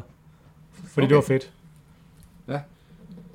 Men, men, men igen, det er jo det der med at... Altså, det er jo en fed tilgang, synes jeg. Ja, At, at når du, man er naturfotograf, så har man det fuldt ud. ja. Og så må man jo tjene nogle penge, Ja. indtil det, det bliver flyve. Og- Men det er jo stadigvæk nogle arbejder, hvor du stadigvæk kan tage billeder. Og, Ja, men det var det, altså det var, jeg så det jo bare, altså så var jeg i, i Skorsbysund, og så var jeg i Jakobshavn eller i Lulisat, og så var jeg deroppe, og øh, hele tiden så, så tænkte jeg bare, at det, det handlede om at, altså, jeg er ikke så god til at planlægge langt frem. Jeg, jeg tager tingene, som de kommer, og, og tager de øh, muligheder, der, der åbner sig. Og, og nu spurgte du mig i starten, hvad er et eventyr for dig? Jamen, et eventyr for mig, det er også at have friheden til at hoppe på de muligheder, der lige pludselig kommer foran en, hvis de føles spændende. Og Danmarks Havn følte eventyrligt for mig at komme derop og lande, hvor vi havde kørt igennem med hundeslæde, og lige pludselig så stod jeg der, du ved, med en kokkebog under den ene arm og en fototask på ryggen, og så tænkte jeg, kan jeg vide, hvad de næste... Jeg kan ikke lave mad, men kan jeg vide, hvad de, det, det, det bliver jeg nødt til, for der er åbenmand, der skal spise hver dag. Mm. Øh, og, jeg, og der er fed natur lige uden for vinduet. Der er alt, hvad jeg har behov for lige her. Det var en fed følelse af frihed og eventyr. Øh, Thulebasen føltes som... Øh, altså man kan sige, der er ikke meget eventyr i en gammel amerikansk base, men alligevel, det er jo det, var det at tage beslutningen og skulle afsted, der gav mig følelsen af eventyr. Noget nyt, noget uventet, noget jeg ikke anede, hvad var. Øh, det, var det var fedt for mig at, at, at have muligheden for at bare gøre det, i stedet for at være begrænset af noget. Det er en fed følelse. Så du, ja, så da du kom hjem igen der, så havde du allerede dit firma der, kan man sige. Ja. Og så var det bare videre igen. Ja, men så gik det lidt, så gik det sgu lidt, øh, så, ah, så, jeg havde jo den her lejlighed, i, i, der kom jeg til at spænde lidt ben for mig selv på en måde, eller lægge mig selv i selen, fordi at øh, jeg stod... Øh, jeg havde købt den her lejlighed i Aarhus, fordi jeg har fået at vide, at det var mega fornuftigt at sætte sine penge i murstenen. Øhm, og da jeg så kom hjem fra Tule, og fra Sirius også, og var i den der lejlighed i Aarhus, og der var folk på venstre side af mig, der var folk på højre side af mig, der var folk under neden, og så havde jeg det der lille vindue, der kiggede ud til Brabrandsøen, men der var hele tiden, der var konstant folk omkring, og jeg trives ikke i den, så jeg lånte den ud øh, til en øh, kammerat, og så flyttede jeg faktisk ud til min mor, der bor på landet, fordi jeg brød mig ikke om at være der. Og da jeg så kom, jeg øh, var på min sidste ferie hjemme fra Tule, tre måneder før jeg stoppede derop, der stod jeg sammen med Jens Holm og Anders Bilgram, du kender jo begge to, øhm, inden fra Eventyrens Klub. Øh, og så stod vi, og, og jeg tror, vi stod og slubrede glas rødvin i, i, i, i os, hvis jeg øh, kender os ret. Øh, og så siger de, har du hørt, der den der, øh, det der, øh, den der går til salg deroppe øh, under ligen op ved Forsdalen? Og siger nej, men det er ikke oppe i Nordjylland. Jo, jo, men jeg skulle, skulle ikke flytte til Nordjylland. Øhm, og så, øh, ah, men jeg kunne da godt lige tage op og kigge på det, tænkte jeg. Og så tog jeg herop, hvor jeg så bor nu, på den her gård med, med, med noget jord til. Og da jeg så stod og kiggede herop ud over vandet og op på skoven, og bare kunne føle, at der var højt til loftet og langt til naboerne, og det var bare mega isoleret og udkants Danmark og det hele, så sagde jeg bare, hold nu, undskyld, kæft i skuer, mand, her vil jeg bo. Mm. Og så, satte jeg jo, så prøvede jeg jo selv lejligheden lidt, totalt ufornuftigt, for det, skal helst, det skulle helst være i går jo. Så jeg fik den bare solgt hurtigt, og så fik jeg uh, på mystisk vis lov til at låne pengene herop til, fordi at jeg viste banken nogle, nogle, nogle lidt ældre lønsedler for Tule. Jeg havde jo ikke sagt til dem, at jeg sagde op herop. Jeg sagde bare, prøv at se her, 31.000 udbetalt om måneden, og du, så, øh, ja, så fik jeg jo lov at låne til det her. Men der havde jeg sagt op på Tulebasen. Så det havde vi altså snakket om senere i banken der. men, så, men så købte jeg jo det her, og havde sagt op på Tulebasen, og så var situationen lige pludselig en anden. Så stod jeg her i Nordjylland med en øh, ret dyr gård, og en masse jord, og ingen arbejde, og øh, en kreditforening, der skulle have deres penge hele tiden. Og øhm, som banken sagde, jamen, øh, på papirerne, så kan det faktisk ikke rigtig lade sig gøre det, jeg havde gang i. Men øh, jeg bor her der endnu, så... Ja, ja. men, men da du så flyttede derud, så var det... Altså, det ved jeg jo, det var fokus på naturfotograf jo. Ja. Men, men der, der, der har du lavet dit egen firma. Ja, altså så i... Ja. i ja, ja, så er du Morten Hilmer. Ja, fordi i, vi startede jo det der i 2008. Ja. Og så i 2012, der startede jeg selv med mit eget firma. Ja. Og øhm, det var jo primært øh, øh, foredrag og lidt fotokurser og lidt salg af billeder og, og så videre. Men øh, jeg fandt jo også hurtigt ud af, at hold da fast, der skulle, øh, der skulle altså nogen penge hjem for at holde sådan går her. Fordi ikke nok med, altså der skulle også købes træpiller til træpillefyr, der lappes tag, når der var hul, og jamen altså, prøv at høre, du, du, kend, du har selv fra en gård, og du ved jo også, at der er forskel på 30 kvadratmeters lejlighed, og så en gård med 11 hektar jord. Ja. Så jeg må ærligt rømme, at da, da jeg havde været heroppe i to år, altså i 2000, og jeg tror, jeg, jeg kom herop i 12, ej, det må være slutningen efter 2013 kom jeg herop. Ja. ja. Og, øh, og øh, der i 15, der, øh, der så det altså lidt sort ud, for der var pengene fra Tule sluppet op.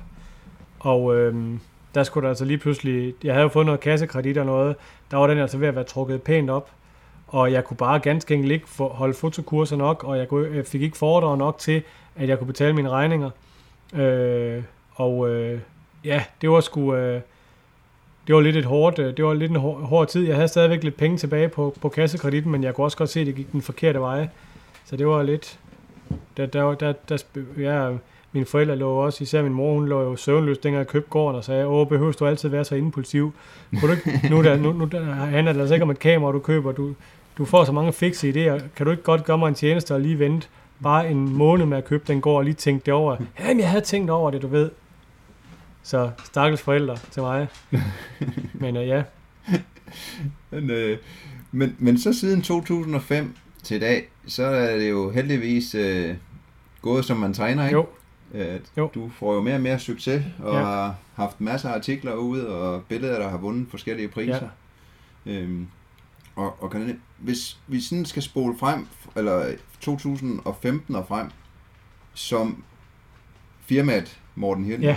hvad kan du så sige, hvad, hvad laver man så som fuldtids naturfotograf som dig? Ja, men altså det, øh, det hele tog sådan øh, også en uventet regning der i 2016, fordi øh, vi var... Øh, ja, hvornår var det? Vi var oppe og... Øh, jeg tog op til, til, til, til Siurapoluk, øh, nordvest Grønland, og øh, med en fotograf, fordi at vi, øh, vi skulle lave en dokumentar til Danmarks Radio, som hedder Jagten på det perfekte skud. Og der tog vi op og filmede den, og var deroppe en måned, og kom hjem, og den blev så sendt på, øh, den blev så sendt på DR. Øh, øh, øh, og det var jo, det gav jo en lille smule øh, foredrag, øh, det er klart, men ikke, ikke overvældende, men det gav nogle foredrag, og det gjorde også, at der lige kom lidt, øh, lidt hul i økonomien, eller hvad kan man sige, lidt luft i økonomien hedder det. Og øh, så skulle vi til at snakke om at lave en, øh, en, en, en toer, og øh, der i 17 eller sådan noget, øh, eller også var det i 17, vi var deroppe. Jeg tror faktisk, det var 2017, vi var deroppe. Og så øh, i, i 2000 og... Øh, det må du hellere tjekke lidt op på, Erik. Det gør jeg jeg er så pisse Det ringe til, til det med vores tal. Nej, men så i, i 2018, der var vi så, vi, vi, vi snakkede om at, øhm, at lave en, øh, en, en, en toer, og øh, der kan jeg huske, at jeg kom ind på, på, på hvad det hedder, DR, og vi sad til møde derinde, og, og vi snakkede om, hvad en toer skulle være, og så, ah, men de snakkede om, så kunne vi tage til Svalbard med isbjørn og så videre, og så sagde jeg, hvor, hvorfor, skal vi, hvorfor, skal vi tage, hvorfor skal vi tage til Svalbard med isbjørn? Altså, hvorfor kan vi ikke lave noget herhjemmefra i vores egen natur? Nej, men øh, hvad jeg vil foreslå? Så sagde jeg, jamen, altså, hvad med at, øh, at lave en, hvor jeg er ude og, lede efter krondyr i, øh, i, i, i, øh, i enten Oksbøl eller, altså, eller her, hvor jeg bor, og ud og kigge efter rævevalpe. Og så sad han der og kiggede på mig og sagde, helt, helt ærligt, altså, hvem i alverden, er tv det her, hvem tror du, der gider at se på, at du går rundt efter et krondyr? Vi skal have action, vi skal have spænding, vi skal have drama. Jeg kan bare huske, at jeg tænkte, jamen det her, det, det, det gider jeg ikke. Det kommer jeg ingen vejen med. Og der, der var bare ikke rigtigt det... Øh. Og så siger jeg til fotografen, jeg ringer til ham to dage efter, så siger jeg til ham, ved du hvad? Hvis det er med den på, at det hele skal være spænding og drama, og jeg skal ligesom være en, jeg ikke er, og kreere noget drama og sætte noget spændende musik på. Altså, i min verden, så hvis, der, hvis, hvis man er ude i Arktis eller et hvilket som helst andet sted i naturen, og der opstår drama, så er det fordi, man ikke har gjort sine ting ordentligt. Og man ikke har, ja, har forberedt sig ordentligt. Så det, det er ikke noget, jeg har lyst til at, at, at vise folk med drama, fordi at, du ved det selv, Erik. Du render rundt alle mulige steder på alle mulige sindssyge ture, men hånden på hjertet, hvor tit er der sådan en rigtig drama, hvor du virkelig føler, du er i livsfare. Det, Ja, det er jo maks en gang per tur, ja, eller sådan altså noget. det er jo, det er jo, Det er jo ikke, det er jo netop det, som du siger. Det er det, man forbereder sig Ja. for ikke at skal. og jeg har ikke lyst, Og man tager heller ikke chancer derude Nej. Jo. Det er jo det, der handler om. Det kan godt virke udefra, som om man tager de vildeste ja. chancer, når man ser på det. Ja. Men, men det er jo meget, meget kalkuleret, fordi man er klar over, at hvis det her det går galt, så, så går det altså Ja, helt galt. og det var det samme med jagten på det perfekte skud, da vi kom hjem med den. Der var jo ikke noget tidspunkt deroppe, hvor at, øh, situationen var ude af kontrol. Men du ved, så bliver der klippet sammen med musik, og du ved, uh, så kommer strygerne og, og trommerne og bup, du, du ved, og så, og, og så klipper de nogle hurtige klip, så det viser som om, at wow, der var de lige ved at styrte ned. Men, men jamen, det havde jeg bare ikke lyst til, kunne jeg mærke. Men så sagde jeg til ham, ved du hvad, jeg laver min egen YouTube-kanal, hvor jeg tager ud og viser krondyr og reven. For det kan jeg mærke, jeg har lyst til. Jeg kan godt lide det der med at formidle. Det kunne jeg se på jagten på det perfekte skud. Jeg synes, det var fedt at komme ud og formidle oplevelserne, øh, formidle glæden, formidle fascinationen ved naturen. Så der startede jeg, jeg, jeg, jeg kan ikke huske om det, jeg tror det var i efteråret øh, 2018, eller også var det efteråret 2017. Jeg kan ikke lige huske, hvornår jeg startede den kanal. Øhm, men, øhm, men, men der startede jeg i hvert fald med at tage ud og lave en video, hvor jeg gik rundt i mit 3D øh, og fotograferede krondyr med et lille kamera foran mig. Og så uploadede jeg den på min YouTube-kanal. Og, så, og der sagde han til mig, jamen altså, er du ikke lidt for gammel til det? Og YouTube, er, du skal lige tænke på, at det er det værd. Altså, der er jo så mange mennesker derinde, at du, du, du risikerer bare at bruge en masse tid, du ikke får noget ud af.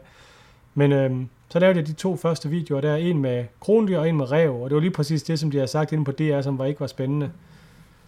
Og øhm, det, så, så stak den der kanal bare af. Altså, så gik den bare helt, helt bananas. Ja. Det går ikke godt. Det- 167.000. Hvad siger du? 167.000 følgere, mener jeg, der er nu, ikke? 267 ja, 267. 1000 følgere. Det er helt vildt. Så det er jo, det er jo, det er jo vanvittigt. Ja. Men, men, men, men det er jo så, hvad det er. Øh, en ting er at have mange følgere. Det, man kan også, hvis jeg laver en YouTube-kanal, hvor jeg går ned på strøget og hiver BH'en af, af tilfældige piger, så har jeg sikkert 2 millioner følgere i løbet af et år. Men, men, men det, jeg godt kan lide ved det, det er, at det er følgere, som følger mig, fordi de godt kan lide, det er i og for sig ligegyldigt, om det er mig eller den anden, men de, de kan godt lide at være med i naturen, har jeg for, fornemmelsen af. De kan godt lide at komme ud og, og, og, og tage del i begejstringen, når, når man er ude på den både, Jeg har både lavet noget fra, fra Elsma ekspedition, men, men langt de fleste videoer er altså herude fra 3 km fra, hvor jeg bor. Altså, det er, fra, det var der, det var de videoer, der slog igennem. De er taget i skoven. Det tager, det tager mig et kvarter at gå derop. Øhm, og det er det, jeg godt kan lide, det er, at de følger, de kan godt lide, de behøver ikke have drama, de behøver ikke have spændingen, de, øh, de kan godt lide bare den her, det her lille, som du kalder mikroeventyr. De kan godt lide at bare være med ude i baghaven, og de sætter pris på, på, på, på, på, øh, på det, og det er det, jeg er ekstremt glad for, at jeg kan formidle og forhåbentlig inspirere en masse til, at de behøver ikke rejse til verdens ende for at få et lille eventyr. De behøver ikke have det dyreste, vildeste udstyr for at komme ud og fotografere, men at det bare handler om, du har jo selv din, øh, din, øh, din hjemmeside kom ud, ikke også? Altså det er jo et perfekt navn. Det, det er jo det, det handler om, det er at bare komme ud, i stedet for at sidde derhjemme og, og kugelure og læse reviews på nettet. Så det er jeg enormt taknemmelig for, at der er så mange, der har lyst til at følge med på de ture der. Ja. Og det er jo primært foto, men du laver også lidt bushcraft, og Ja. Det, det er at være ude, kan Ja, det, det er det. Jeg, Altså- jeg laver også noget nyt nu her, hvor jeg fortæller om, om, om, om, om bare sådan mit... Nu, nu kommer der snart en lille serie, hvor jeg bare fortæller lidt mere, lidt mere vlogging, altså videoblog, hvor jeg bare fortæller lidt om mit liv her på gården og sådan noget. Altså for at det ikke skal blive for nørdet. Så jeg prøver egentlig, som du siger, jeg, jeg prøver egentlig alt, hvad der har med ude at gøre. Om så det er lidt øh, bueskydning, eller jeg skal give mine bier... Øh, øh, gøre mine bier klar til, til foråret, eller om jeg skal bygge en ny terrasse, eller, men altså langt det, det primære, det er mine ture med kameraet, øh, enten i skoven eller i fjellet, eller, eller hvor det nu kan være. Og, og bare for god ordens skyld, så snakker du engelsk, Ja. hvis øh, folk vil ind Ja. og finde dig. Øhm, og der er jo en masse fototeknisk også, Ja. synes jeg. Ja, Altså, hvordan du finder fuglene og Ja. dyrene og skjul Ja. og bygger det hele op. Ja. ja, ja, men altså jeg prøver øh, sådan lidt, og ja, det har jo været en stor, hvad kan man sige, det har været en stor legeplads for mig, fordi jeg kan godt lide at fotografere, og jeg kan godt lide at filme, og, og noget af det, jeg fandt ud af med YouTube-kanalen, som jeg var rigtig, rigtig, rigtig glad for, det var den her med, jeg kan ikke huske, om du sagde, eller jeg sagde på et tidspunkt det her med, at man er ude at tage billeder, men, øhm, men du har ikke nogen, noget publikum, altså forstået på den måde, du kan jo godt uploade på, på Facebook eller Instagram eller, eller noget. Det er, jo, det er jo heldigt i dag, at vi har et udstillingsvindue, der hedder nettet, men når jeg er ude nu og fotograferer, så er det en fantastisk følelse, at jeg behøves ikke et magasin nu, eller et galeri til at vise mine billeder. Nu har jeg min egen platform til at udgive mine egne billeder og min egen film med det udtryk, jeg gerne vil. Så jeg behøver det ikke. Jeg har fået at vide så mange gange ved det magasin, jeg skrev for, at nej, vi vil ikke høre alt det der om vinden, der rasler i træerne. Vi, vi, skal, vi skal have teknik, teknik, teknik, og, øh, eller spænding, spænding, spænding. Nu kan man sige, nu behøver jeg ikke rette mig efter det. Og så er vi tilbage til det der med autoriteter. Nu behøver jeg ikke rette mig efter, hvad andre de synes, jeg skal gøre med mine ting.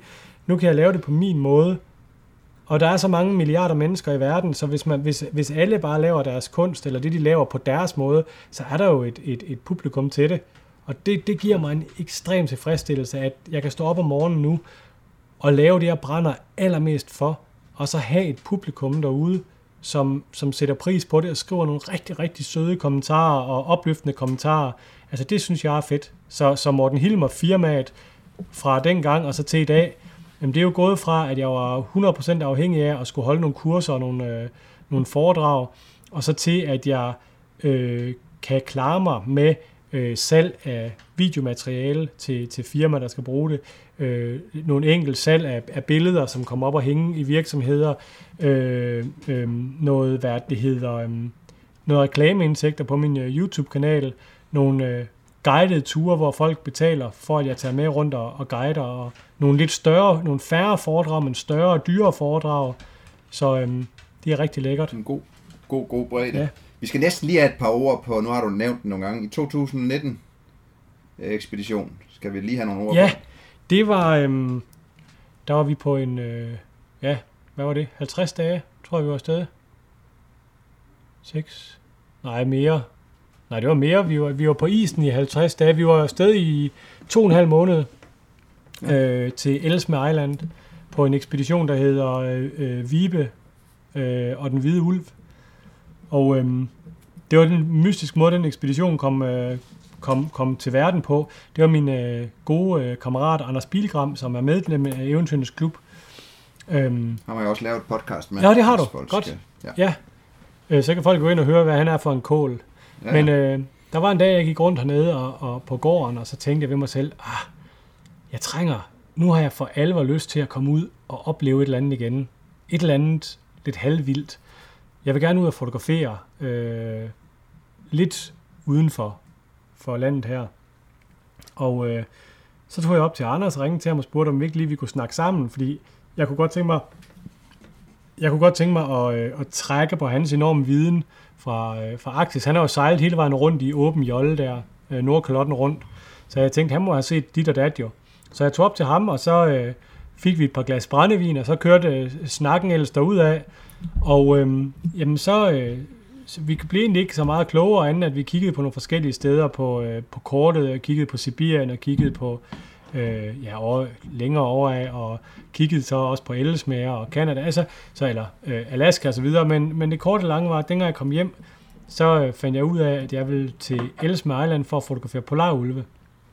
Ja. Og så skrev jeg til Anders, hej Anders, jeg vil til Ellesmere Island for at fotografere hvid ulv.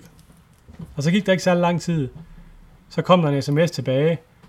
Øhm, jeg har en drøm om at komme op og finde Christian Vibes Varder. Hvorfor slår vi ikke ekspeditionerne sammen? Eller hvorfor slår vi os ikke sammen og laver en fælles ekspedition? Jamen, og sådan blev det. Så øh, gik vi noget tid, du ved. Man kan godt gå og snakke og have drømme og sådan noget. Men på et tidspunkt, så sad vi deroppe ved ham, og så siger vi til hinanden, jamen, øh, før vi begynder at gå ud med det her, vi gider ikke gå og snakke om noget, der ikke bliver til noget. Altså, det, det, det bryder jeg mig ikke om. Og det gør han heller ikke. Og så siger vi nu, enten så lader vi det her blive ved en drøm, og så kan vi sidde og snakke om det, når vi sidder og drikker øl, eller også der giver vi en anden håndslag nu på, at vi tager afsted, og så er det sådan, det bliver. Og så gav vi en anden håndslag på det. Og så gik forberedelserne i gang med, med turen der. Og der tog vi jo så afsted der i, øh, i, i uh, marts 2019, og øh, kom hjem i starten af juni øh, 19, øhm, og var op. Og Anders' formål med ekspeditionen, det var, at øh, en, en af de gamle medlemmer af Eventyrens Klub, som er død i dag, Christian Vibe, han har været deroppe for mange år siden, og hvor han, jeg tror det er 80 år siden eller sådan noget, og hvor han har lagt nogle øh, varteberetninger. Og øh, han havde så øh, prikket Anders øh, over i Eventyrens Klub øh, i brystet og sagt, at han skulle tage op og finde de varter og bringe dem hjem. Og det havde Anders så, så lovet, og nu var det tid til at indfri det løfte. Så øh, det er jo derfor, den hedder Vibe øh, og den hvide ulv, fordi det var Anders' øh, mål med ekspeditionen, og mit mål det var at se og forhåbentlig fotografere den, øh, den hvide ulv. Og øh, vi fandt nogle af de her varter, fantastisk øh, at finde dem og stå med dem i hånden, og øh, vi så desværre meget, meget få ulve. Så øh, jeg brugte så lang tid deroppe øh, øh, og havde alt udstyr med, og jeg lavede også øh, tre, fire udsendelser, har jeg lavet op på min YouTube-kanal, hvor man kan komme med på ekspeditionen. Men øh, det var altså meget få, meget, meget få ulve, øh, vi så. Og så, øh, det sjove, det var så, at dengang vi kom hjem, så sidder der sådan en idiot, der hedder Erik B. Jørgensen, og viser, øh, at han har en ulv inde på en halv meters afstand på sin tur til Grønland. Så er man ikke bitter som naturfotograf. På samme tid. ja, ja, det er helt vildt. Ja, ja, men sådan er det jo. og Det er jo, det er jo også det der, det er jo det, der er fantastisk ved at være i naturen. Det er ikke særlig fedt, når man, når man ikke får det, man gerne vil have, men, men hvis man gjorde det, så, så, så forsvandt eventyret jo i det. Jamen også, hvis, hvis man kunne tage ud og sige, nu vil jeg tage verdens bedste ulvebillede, Ja. og man bare kunne, kunne planlægge Ja. det, så, så er det jo ikke fedt for nogen. det, det Altså det er jo det der med, at man kommer ud, og når det så lykkes, så Ja. er det jo ekstra, ekstra, og, og, det er jo, ekstra fedt. og det er jo det, det, det er jo det, jeg tænder så vildt på. Det er netop det, der ikke er planlagt. Altså du kan komme ja. på alle de fotos, du kan bare, jeg kalder det photoshopping, når man bare betaler en masse penge, og så kommer man et eller andet sted hen og får nogle billeder. Altså, det, det, er ikke, det er ikke nedlandet sagt. Jeg siger bare det her med, at du betaler øh, 30.000 kroner, så kommer du på en safari til Afrika, eller øh, 50.000 kroner, så kommer du på en safari til Svalbard, og så er du stort set garanteret øh, de gode billeder af henholdsvis isbjørn eller også safari-dyr. Men, øh, men det er jo øh, planlagt, for, øh, organiseret. Du bliver sejlet eller kørt ud til de steder, hvor motiverne er, og så er det bare håb på, at lyset er der. Det er der ikke noget dårligt i, det har jeg også selv gjort, og, og, og det er en fantastisk oplevelse stadigvæk. Men jeg kan bare mærke, at mit hjerte, det hammer bare en lille smule hårdere, når det ikke er organiseret. Når, øh, når det er ukendte horisonter, man ved ikke, hvad der er bag det næste hjørne. Man går med pulten bagefter, man kan se de mørke skyer ruller ind, man skal selv tage alle beslutningerne. Der er ikke noget, der kommer af sig selv. Det, det er der, jeg synes, det, det begynder at blive autentisk og rigtig fedt. Og det er jo også, øh, ja ja, og det er jo der, at når det så sker, så er det også der, at man så får det ekstra Lige præcis. billeder og det hele. Lige præcis. Ja. Jamen, altså, Det kan godt være, ja. man skal, man skal igennem mange ture, men, Ja. men når det så rammer, Ja. så rammer man også billederne, der er helt, Ja. helt, helt Ja, men det er helt fantastisk. Ja. Og den måde, I kom rundt på øh, øh, derop, Det var noget hurtigere end det, vi gjorde på Sirius. Fordi at, øh, vi havde jo snakket om, at vi ville med hundeslæde rundt. Øh, men så fandt vi ud af, at deroppe, der kører de kun til, med hundeslæde til ære for turisterne. Fordi at øh, der ikke, øh, de kører snescootere. Så det var egentlig planen, at vi skulle køre os op til Axel Heiber Island, øh, sydvestkappen af Axel Heiber Island, øh, og, og, og finde nogle varer derop, og så skulle vi så gå tilbage øh, over Norwegian Bay, øh, ned til, øh, til, til øh, øh, måske ned til bunden af Vendomfjorden, og så tilbage over fjellet der og hjem. Men øhm, det var planen, så øh, vi havde jo trænet med pult nede på stranden, og, og, eller med øh, europaller nede på stranden, og hvad fanden, ved jeg, fandt og hans pumpestok for at være i god form.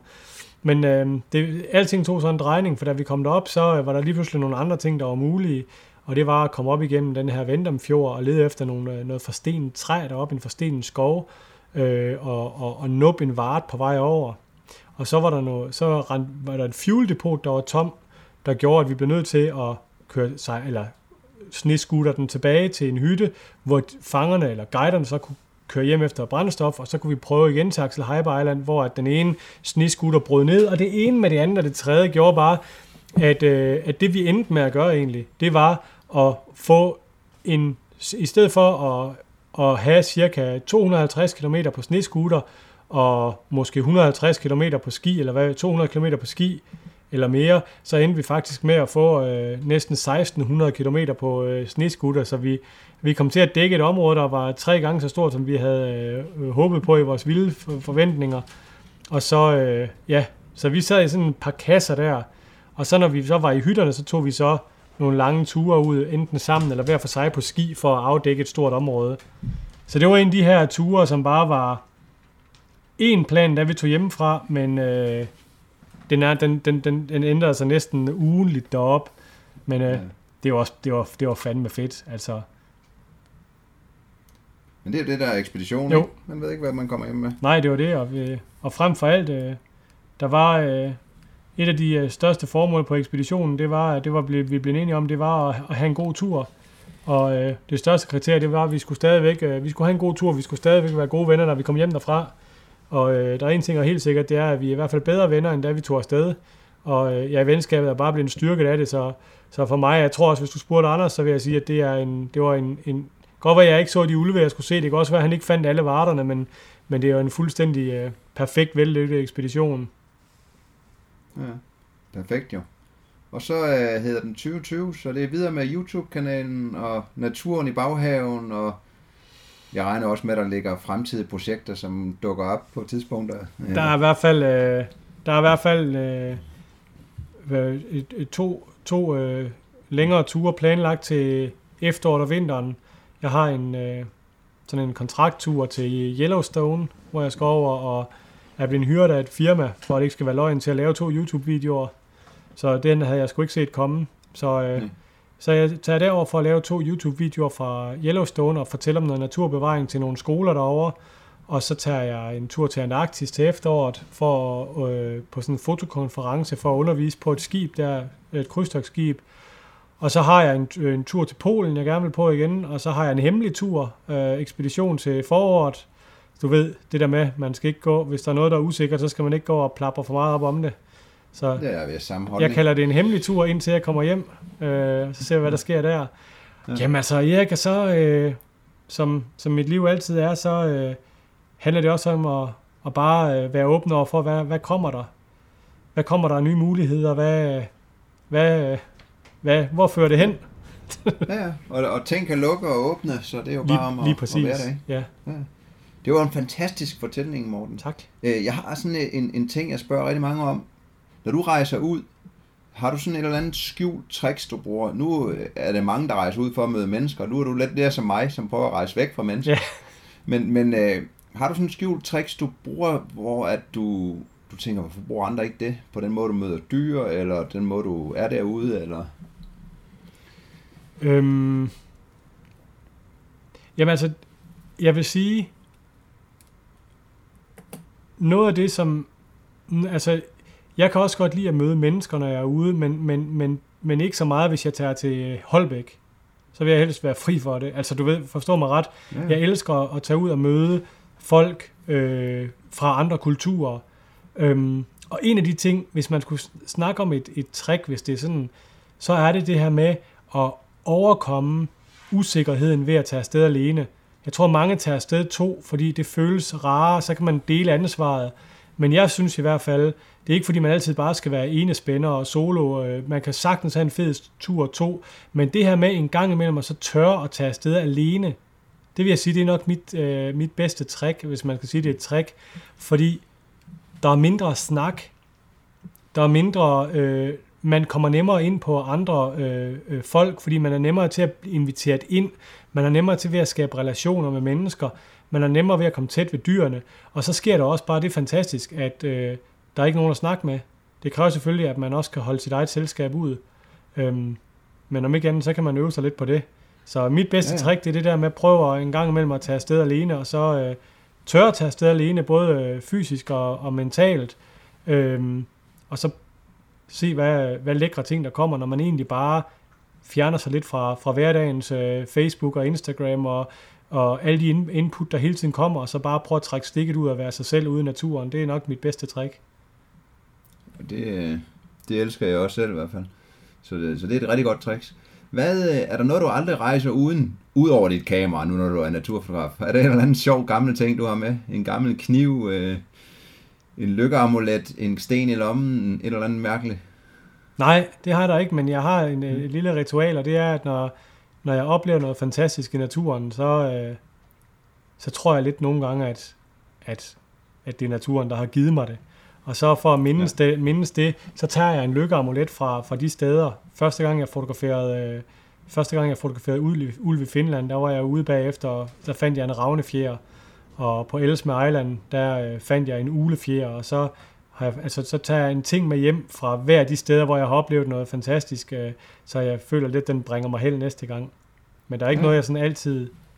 Nej. Jo, jo, man har selvfølgelig altid en kniv med. Hvem har ikke det der? Ja, ja, men Leatherman og det, sådan noget. der er nogen, der har barndomskniv eller andre ting. Nej. Det der det er jo en god ting at have et lille minde, når man lige kigger ned. Ja, det kan jeg godt uden lide. at man har taget et eller andet ulovligt med hjem. Ja, ja.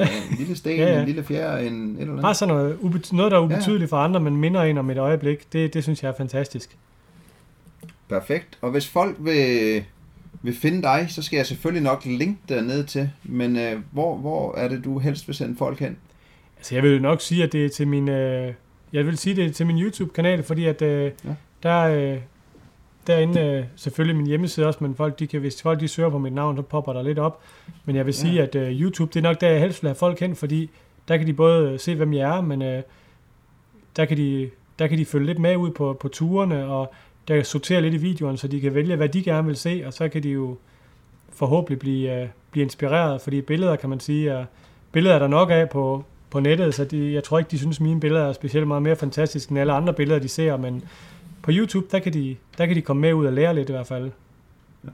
Og du har også udgivet en fotobog, hvis man er helt over i, i det. Ja, det har jeg. ja. ja. Fantastisk. Det var en uh, herlig snak, og jeg vil sige tusind tak for, at du vil fortælle. Jamen selv tak, Erik. Og Det var en fornøjelse i hvert fald.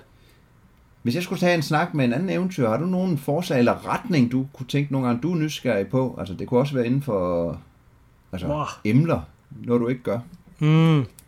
Jeg kender ikke rigtig, jeg, jeg betragter heller ikke rigtig mig selv som eventyr. Jeg kender en, som skal på en ekspedition, men det er jo nok sjovere at snakke med ham, når han kommer hjem fra den. Og så kender Ja. jeg Anders, men ham har du jo haft, og...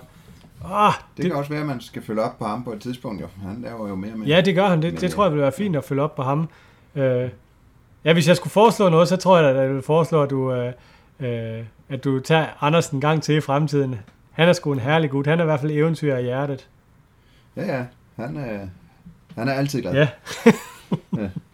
Fantastisk. Til alle jer, der lytter med derude, så kan man jo se her, at hvis man holder ved, så bliver man den, man øh, vil være.